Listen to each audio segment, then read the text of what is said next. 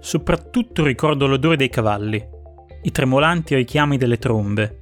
Tutti i nostri trombettieri erano dei dilettanti. Ho imparato i richiami spagnoli per la prima volta, ascoltandoli fuori dalle linee fasciste. Il calpestio degli scarponi chiodati nel cortile della caserma, le lunghe sfilate mattutine sotto il sole invernale, le sfrenate partite a calcio, a 50 per lato, nel maneggio ghiaioso. Così scriveva nel 1937 un giovane soldato britannico, volontario nella 29 divisione repubblicana durante la guerra di Spagna. Questo suo pensiero è stato poi raccolto in un libro pubblicato in patria nel 1938, intitolato Omaggio alla Catalogna. Il suo nome era George Orwell. Nello stesso anno in cui usciva quel libro si disputavano in Francia i mondiali di calcio del 1938, di cui abbiamo già parlato nell'episodio 35. La Spagna non partecipò perché il paese era ancora diviso a metà, sconvolto dalla guerra civile a cui Orwell aveva partecipato. E dire che la Spagna, quattro anni prima, nel 1934, era stata una delle squadre più forti, una rivelazione, arrivando a mettere seriamente in difficoltà l'Italia. Ebbene, oggi facciamo un salto indietro per capire cosa successe in Spagna e in che modo il calcio venne coinvolto dalla guerra civile. Io sono Valerio Moggia e questo è Pallonate in faccia. Parlando di salti indietro, bisogna arrivare almeno fino al 1931, in realtà. In Spagna cade la monarchia e arriva finalmente la Repubblica. La Spagna però è un paese economicamente molto debole, è molto arretrato ed è spaccato a metà a livello politico. Da un lato abbiamo le forze di sinistra, socialisti, comunisti e anarchici. Dall'altro la destra radicale, nostalgica della dittatura di Primo de Rivera e foraggiata dai potenti imprenditori catalani e baschi. Nel febbraio del 1936 si tengono le elezioni e vince di misura il Frente Popolare, una coalizione dei partiti di sinistra. Quindi va al potere, come avverrà in Francia qualche mese dopo, un governo di estrema sinistra. Una cosa che inizia a prendere piede nell'Europa occidentale dopo che i comunisti hanno già preso il potere con la forza in Unione Sovietica nel 1917. Il fatto è che però l'Europa dell'epoca è divisa, se da un lato ci sono le emergenti forze della sinistra, dall'altro, proprio come nella più piccola Spagna, emergono sempre di più le forze dell'estrema destra, che è già al potere in Italia, in Portogallo e in Germania. In Spagna la destra è incarnata dalla Falange, la Falange spagnola, una formazione paramilitare creata dal dittatore Primo de Rivera, di ispirazione fascista profondamente legata alle forze conservatrici e monarchiche, anche se la monarchia non c'è più, che compie attentati e omicidi nelle campagne di tutta la Spagna. Per contro, i movimenti operai di sinistra assaltano le chiese e le proprietà dei ricchi. In Spagna c'è quindi non solo una forte divisione sociale e politica, ma una situazione già adesso, all'inizio del 1936, di quasi guerra civile, con una violenza politica estrema. Tutte queste tensioni non possono che convergere su un unico epilogo. Nel luglio del 1936, una parte molto forte dell'esercito, guidata dal generale Emilio Mola, organizza un colpo di Stato. In varie zone della Spagna l'esercito si solleva, i soldati prendono il potere, ma non riescono a rovesciare il governo repubblicano. Il colpo di Stato viene fermato e la Spagna è divisa a metà, tra una zona controllata dagli insorti e un'altra controllata dalla Repubblica. Inizia così la guerra civile di Spagna nel 1936. Ovviamente, con una situazione simile il paese diviso, il campionato di calcio non può essere riproposto per la stagione successiva, quella 1936-1937. Quindi il calcio si interrompe, almeno formalmente. Alcuni calciatori cercano di scappare. Riccardo Zamora, il grandissimo portiere della Spagna del 34, il miglior portiere del mondo, cerca di lasciare Madrid, ma viene fermato e riconosciuto dai militanti repubblicani che sanno che Zamora è un monarchico di destra. Viene arrestato e alla fine, per il suo status di calciatore famoso, verrà liberato e potrà scappare in Francia dove andrà a giocare nel Nizza. Una sorte simile ce l'ha anche un altro grande giocatore del Real Madrid, Pep Samitier, che come Zamora ha giocato in precedenza nel Barcellona. Anche Samitier riesce a scappare ha il permesso di abbandonare Madrid e fuggirà in Spagna, accordandosi con il Nizza, dove appunto gioca già Zamora. A un altro loro compagno non andrà altrettanto bene. Parliamo di Moncin Triana, centrocampista del Madrid, di famiglia cattolica di destra, che invece, dopo essere stato arrestato, riconosciuto come nemico della Repubblica, verrà fucilato nel novembre del 1936. Una sorte ancora diversa, sempre in zona Madrid, è quella di Santiago Bernabeu, ex attaccante e anche ex allenatore del Madrid.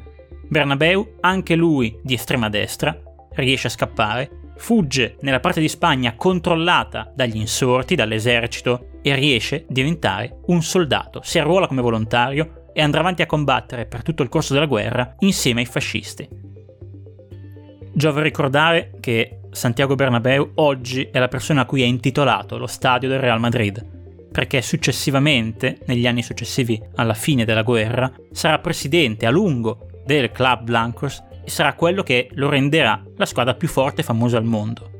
Per questo il Real gli ha intitolato il proprio stadio cosa che regge ancora oggi, nonostante il controverso passato di Santiago Bernabeu. Era invece presidente all'epoca non del Madrid ma del Barcellona, Josep Suñol, e oltre ad essere un dirigente sportivo era anche un deputato dell'Esquerra Repubblicana, la sinistra repubblicana catalana. I falangisti, cioè gli estremisti di destra, lo catturarono mentre stava cercando di portare dei fondi verso i repubblicani di Madrid. Venne fermato, arrestato e infine, ad agosto, fucilato. Fucilato anche Bebel Garcia, era un giovane difensore del Deportivo La Coruña, quindi in tutt'altra zona di Spagna, da Madrid in Galizia, nell'estremo nord-ovest del paese. Difensore della Coruña, di famiglia socialista, lui e tutti i suoi fratelli, allo scoppio della guerra, lasciano il calcio e vanno a combattere per difendere la città dai fascisti. Perderanno, la Coruña verrà conquistata Bebel Garcia verrà fucilato nel luglio del 1936. La leggenda dice che davanti al plotone d'esecuzione, per prendere in giro le persone che lo stavano per ammazzare, si abbassò i pantaloni e si mise a urinare davanti a loro. Si è parlato molto in questi primi minuti di giocatori del Madrid, l'attuale Real Madrid che all'epoca, dopo la salita della Repubblica, aveva perso il titolo di Real perché la monarchia non c'era più e quindi era solo il Madrid Football Club. Oggi quella squadra ha una fama piuttosto di destra, conservatrice. Il Real Madrid è la squadra del potere centrale di Madrid, della monarchia, che ancora oggi è in Spagna, tornò dopo la vittoria ovviamente dei fascisti nella guerra civile. Ma in questi anni 30, negli anni in cui Madrid era assediata dalle forze falangiste ed era una delle roccaforti della Repubblica, anche il Madrid era sportivamente, nel calcio, una roccaforte repubblicana. I soci del club decisero subito di partecipare e supportare la formazione del Battaglione Deportivo, una cosa simile al Football Battalion inglese durante la Prima Guerra Mondiale, solo che questa volta ovviamente in una guerra civile, cioè un battaglione composto unicamente da calciatori, molti dei quali erano proprio del Madrid. Inoltre, il club organizzò delle amichevoli contro alcune squadre, tra cui anche una selezione sovietica, per raccogliere fondi da destinare alla Repubblica, Durante il reclutamento dei soldati, lo stadio del Madrid, il Chamartín, venne utilizzato come centro di arruolamento e addestramento delle truppe volontarie repubblicane. E simbolicamente, durante questo periodo, il presidente del club, oggi non più riconosciuto nella storia ufficiale, fu Antonio Ortega, comunista e colonnello delle truppe repubblicane con sede appunto a Madrid. Ho detto che il calcio si interruppe durante la guerra civile, ma solo formalmente il campionato non si giocò più si giocarono altri tornei.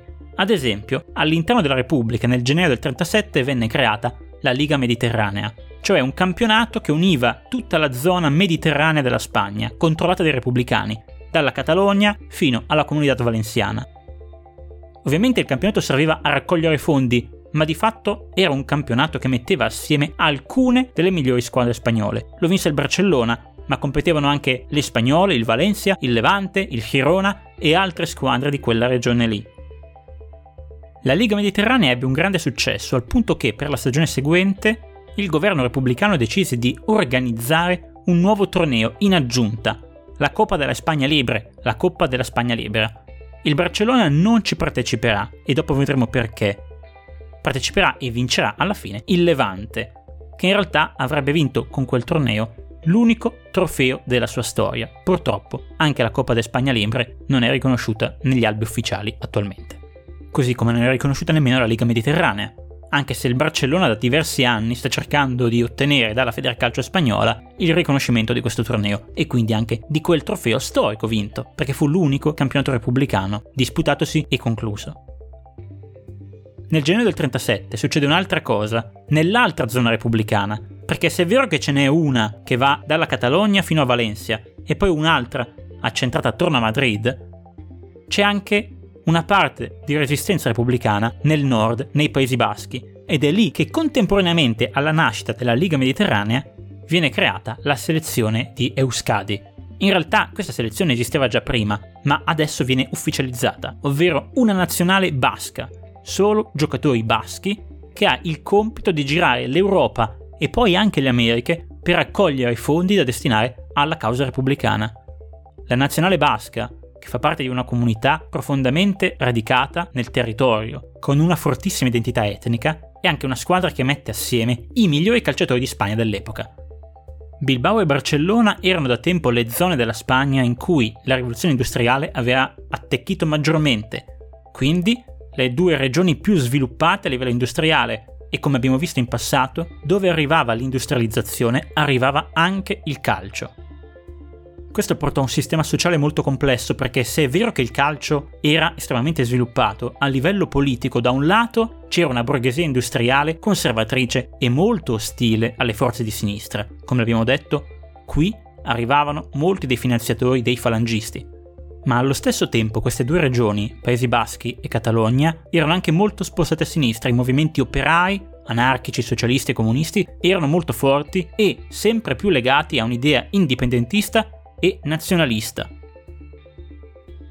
A conferma della forza del calcio nei Paesi Baschi all'epoca, negli anni 30, va ricordato che non solo l'Athletic Bilbao era il club che aveva vinto più campionati spagnoli fino a quel momento, ma anche quello che era il campione in carica avendo vinto l'ultimo campionato prima della guerra.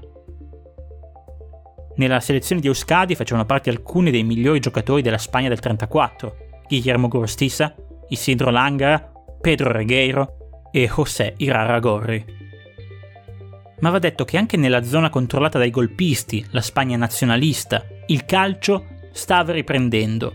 Sia la Repubblica che i fascisti avevano capito il potere di questo sport e volevano usarlo non solo per raccogliere fondi, ma anche per creare consenso ed essere riconosciuti. La Repubblica era partita per prima a gennaio del 37, ma a novembre del 1937 il governo nazionalista rimetteva in piedi la nazionale spagnola. Ovviamente con alcuni dei migliori giocatori della Spagna del 34, ma non con tutti. C'erano ad esempio Jacinto Errasti, Siriaco Quincoses e Chacho, ma soprattutto l'allenatore era Amadeo Garcia, che era stato l'allenatore della Spagna degli ultimi mondiali. E questa nazionale, in qualche modo, venne subito riconosciuta dalla FIFA come l'autentica nazionale spagnola e ovviamente non giocava in maglia rossa, perché sapete, il rosso era il colore dell'estrema sinistra e la Spagna nazionalista non aveva nessuna intenzione di farsi associare a quel colore, quindi la maglia era bianca. Sarebbe tornata rossa, quella delle furie rosse che conosciamo anche oggi, solo dopo una volta riunificato il paese. In realtà però, benché fosse stata riconosciuta dalla FIFA, questa nazionale spagnola non aveva grande prestigio presso le altre federcalcio europee tanto che l'unica squadra che accettò di giocare un amichevole, anzi due, un'andata e un di ritorno, contro la Spagna fascista, fu il Portogallo, che dal 1933 aveva anche lui un governo fascista, quello di Antonio Salazar, di cui abbiamo parlato nell'episodio 8. Quindi, il 28 novembre del 1937 si giocò a Vigo, in Galizia, un amichevole Spagna-Portogallo, persa dagli spagnoli per 2 a 1. Il ritorno fu poi a gennaio del 38 a Lisbona. Sempre nel 1937 però c'era un'altra mossa importante sul fronte del calcio portata avanti dalla Spagna nazionalista, la creazione di un proprio club, una squadra di propaganda nazionalista nel calcio, ovvero l'Aviación Nacional, cioè la squadra dell'aviazione di base a Salamanca, che era proprio una squadra per fare propaganda patriottica e raccogliere volontari da mandare al fronte a combattere contro i repubblicani. Questo interesse della destra verso il calcio però segue anche un momento di svolta decisivo nella guerra civile. Nel giugno del 37 il generale Emiliano Mola muore in un incidente aereo. Il potere passa al secondo uomo più potente dell'esercito nazionalista, un generale di nome Francisco Franco, che guidava l'armata d'Africa, il cuore dell'esercito spagnolo, ciò che stava permettendo ai fascisti di ottenere sempre più vittorie contro i repubblicani, benché i repubblicani fossero più numerosi all'inizio. Nel dicembre del 1937 le armate che possiamo già definire franchiste ottennero un'importante vittoria nella battaglia di Teruel, che segnerà il cambiamento degli equilibri della guerra in favore dei nazionalisti. È da qui che la Repubblica inizia purtroppo a sfaldarsi. La vittoria di Teruel fa sì che Valencia e Barcellona vengano separate. Rimangono due aree repubblicane, ma non più in contatto. La Liga Mediterranea quindi non può più disputarsi. Verrà sostituita dalla Liga Catalana, il campionato catalano di calcio, che però non riuscirà mai ad arrivare al termine. Anche perché nel frattempo il Barcellona non si trova più in Spagna Nell'estate del 1937 Manuel Mas Soriano, un imprenditore catalano che però vive e lavora in Messico da molto tempo ed ex socio del Barça, ha invitato il Barcellona a una ricca tournée in Messico e negli Stati Uniti. 14 partite che permettono al club catalano di mettere assieme 462.000 pesetas, tantissime per l'epoca. Tecnicamente questi potevano essere dei fondi da destinare alla causa repubblicana, ma in questo momento, considerando anche che la Repubblica sta franando, il Barcellona e i suoi dirigenti decidono di prendere un'altra decisione e mettono tutto il bottino in una banca di Parigi. Quei soldi saranno decisivi per permettere al Barcellona già pieno di debiti a causa della guerra di sopravvivere a questo difficile momento, tenere in vita il club e ricostruirlo negli anni successivi. In pratica il Barcellona di oggi esiste perché durante la guerra civile spagnola i suoi dirigenti decisero di andare a fare una tournée in Nord America e tenersi gli incassi invece di destinarli alla causa repubblicana. Va anche detto che questa tournée segnerà un altro momento decisivo nella storia del Barça. Al momento di tornare a casa, dopo la fine delle partite previste in Nord America, sei giocatori del Barcellona decidono di restare in Messico. Tra essi c'è Josep Escolà, la stella di quella squadra, che pensa bene di trasferirsi a giocare al Set, in Francia, quindi in uno dei paesi in cui tanti calciatori spagnoli sia di destra che di sinistra, stanno scappando per evitare di essere coinvolti nel conflitto. Tornerà in Spagna solo nel 1940, Escolà. Chi invece resta in Messico è Martí Ventolrà, uno dei migliori giocatori di quella squadra dopo Escolà, che decide di sposare la nipote del presidente messicano Lázaro Cardenas e resterà in Messico per tutta la sua vita. Al punto che nel 1970 la nazionale messicana che andrà ai mondiali in casa avrà in rosa proprio il figlio di Martí Ventolrà. Una defezione molto più massiva è quella che colpisce nel 1938 la selezione di Euskadi, che, sapendo come sta andando la guerra in patria, decide di non tornare in Spagna a sua volta e rimane a Città del Messico dove fonda un club chiamato Club Deportivo Euskadi, cioè si trasforma da selezione tra virgolette nazionale non riconosciuta a squadra di club e parteciperà al campionato messicano arrivando addirittura seconda nella stagione 38-39 dietro all'Asturias. Anche dopo la fine della guerra, molti giocatori baschi decideranno di restare in Messico e continueranno a giocare lì o nel campionato argentino per diversi anni, creando ad esempio una nuova squadra messicana che è il Real Club Espagna la storia della nazionale di Euskadi, del suo viaggio in Messico e di come molti dei suoi giocatori migliori decideranno di non rientrare più in Spagna, almeno come giocatori di calcio, è forse uno degli aspetti più interessanti e affascinanti di quello che il calcio seppe dare durante la guerra di Spagna. Soprattutto è importante dire una cosa, che questa esperienza dei grandi giocatori baschi, cioè dei migliori calciatori spagnoli dell'epoca, in un campionato di secondo ma anche di terzo piano come quello messicano, fece sì di aumentare tantissimo l'interesse dei messicani per il calcio. Oggi il Messico è uno dei paesi in America in cui il calcio è più seguito e più amato dalla gente. Tutto ciò portò a un tale sviluppo anche economico del settore del football in Messico che si arrivò nel giro di qualche anno ad avere anche un campionato professionistico. E tutto questo è partito da un gruppo di calciatori baschi esuli dalla guerra di Spagna e in fuga dal fascismo. Nel frattempo, alla fine del 1938, le armate nazionaliste assaltano la Catalogna. In queste battaglie muore Angel Arocha, attaccante del Barcellona e poi dell'Athletic de Madrid, la seconda squadra di Madrid dopo il Madrid Football Club, che appunto cade nel settembre 38, difendendo la sua regione dall'assalto fascista. Una difesa vana perché nel gennaio del 1939 le truppe nazionaliste entrano a Barcellona e conquistano la città. Tra i falangisti che sfilano nel capoluogo catalano c'è anche Paolino Alcantara, un medico ed ex attaccante del Barcellona, di origine in parte filippina e in parte spagnola. Ma poche ore prima che questo succeda, i leader della Repubblica riescono a lasciare Barcellona in aereo e a fuggire in Francia. A guidare quell'aereo è Salvador Artigas, difensore del Barcellona e ultimo pilota repubblicano rimasto. Sarà lui che traghetterà ciò che resta della Repubblica, ormai in esilio, in terra francese.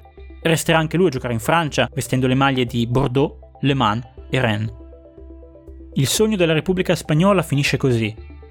Da un lato, dalla parte della sinistra, della democrazia, tante truppe di volontari internazionali arrivati da tutto il mondo per difendere degli ideali di modernità, di giustizia e di civiltà. Dall'altra invece, le truppe e i rinforzi messi assieme dalla Germania, dal Portogallo e dall'Italia per sostenere l'avanzata dei nazionalisti. La guerra di Spagna, che termina nel 1939, è diciamo la prova generale della seconda guerra mondiale che sta per iniziare. Un ultimo evento che collega la storia del calcio della guerra civile a quella della nuova epoca franchista avviene nell'ottobre del 1939, quando l'Aviación Nacional, ormai il club simbolo del nuovo regime e del potere fascista in Spagna, decide di iscriversi alla Primera División, che sta per ricominciare, cioè il campionato spagnolo. Per farlo accetta una fusione con una squadra profondamente indebitata e si trasferisce così a giocare a Madrid, fondendosi con l'Athletic Madrid. Nasce quello che viene chiamato inizialmente Athletic Aviación de Madrid, che diventerà poi Atletico Aviación e infine semplicemente Atletico Madrid. Ed è da qui che nasce in un certo senso la vicinanza tra buona parte dell'estrema destra spagnola e l'Atletico Madrid, l'altra squadra di Madrid, che ha una sua componente di tifo sicuramente popolare e di sinistra, ma neanche una con una lunga tradizione di destra. Nel 1940, infatti, l'Atletica Aviación vincerà il primo scudetto della sua storia e sarà il primo campionato della Spagna franchista. In panchina, come allenatore, c'è Riccardo Zamora, il miglior portiere del mondo negli anni 30, poi arrestato dai repubblicani, liberato e scappato in Francia. Al termine di questa puntata ne approfitto ovviamente per farvi gli auguri di buon anno, questo è il primo episodio del podcast nel 2023 e ovviamente vi lascio i contatti con cui potrete dirmi se questa puntata, il ritorno agli episodi più storici, vi è piaciuta, se avete dei suggerimenti, delle critiche o qualunque altro tipo di feedback. Mi potete scrivere ovviamente via mail a pallonateinfaccia-gmail.com. Mi trovate e mi potete contattare sui social network, su Facebook chiocciola pallonate in faccia blog, su Twitter chiocciola pallonate faccia e su Instagram pallonate in faccia. Il sito, aggiornato settimanalmente con un articolo nuovo ogni domenica, è pallonateinfaccia.com. Se volete seguire il podcast lo potete fare su Spotify, Google Podcast, Apple Podcast, Amazon Music, Audible e tante altre piattaforme che trovate indicate ovviamente sul sito che vi ho detto prima potete sostenere questo progetto attraverso delle donazioni libere, cioè scegliete voi quanto e quando donare. Basta andare anche qui sul sito e scegliere se preferite PayPal o GoFundMe. Io vi ringrazio di nuovo tutti e tutte per l'ascolto e la fiducia e vi do appuntamento quindi alla prossima puntata di Pallonate in faccia.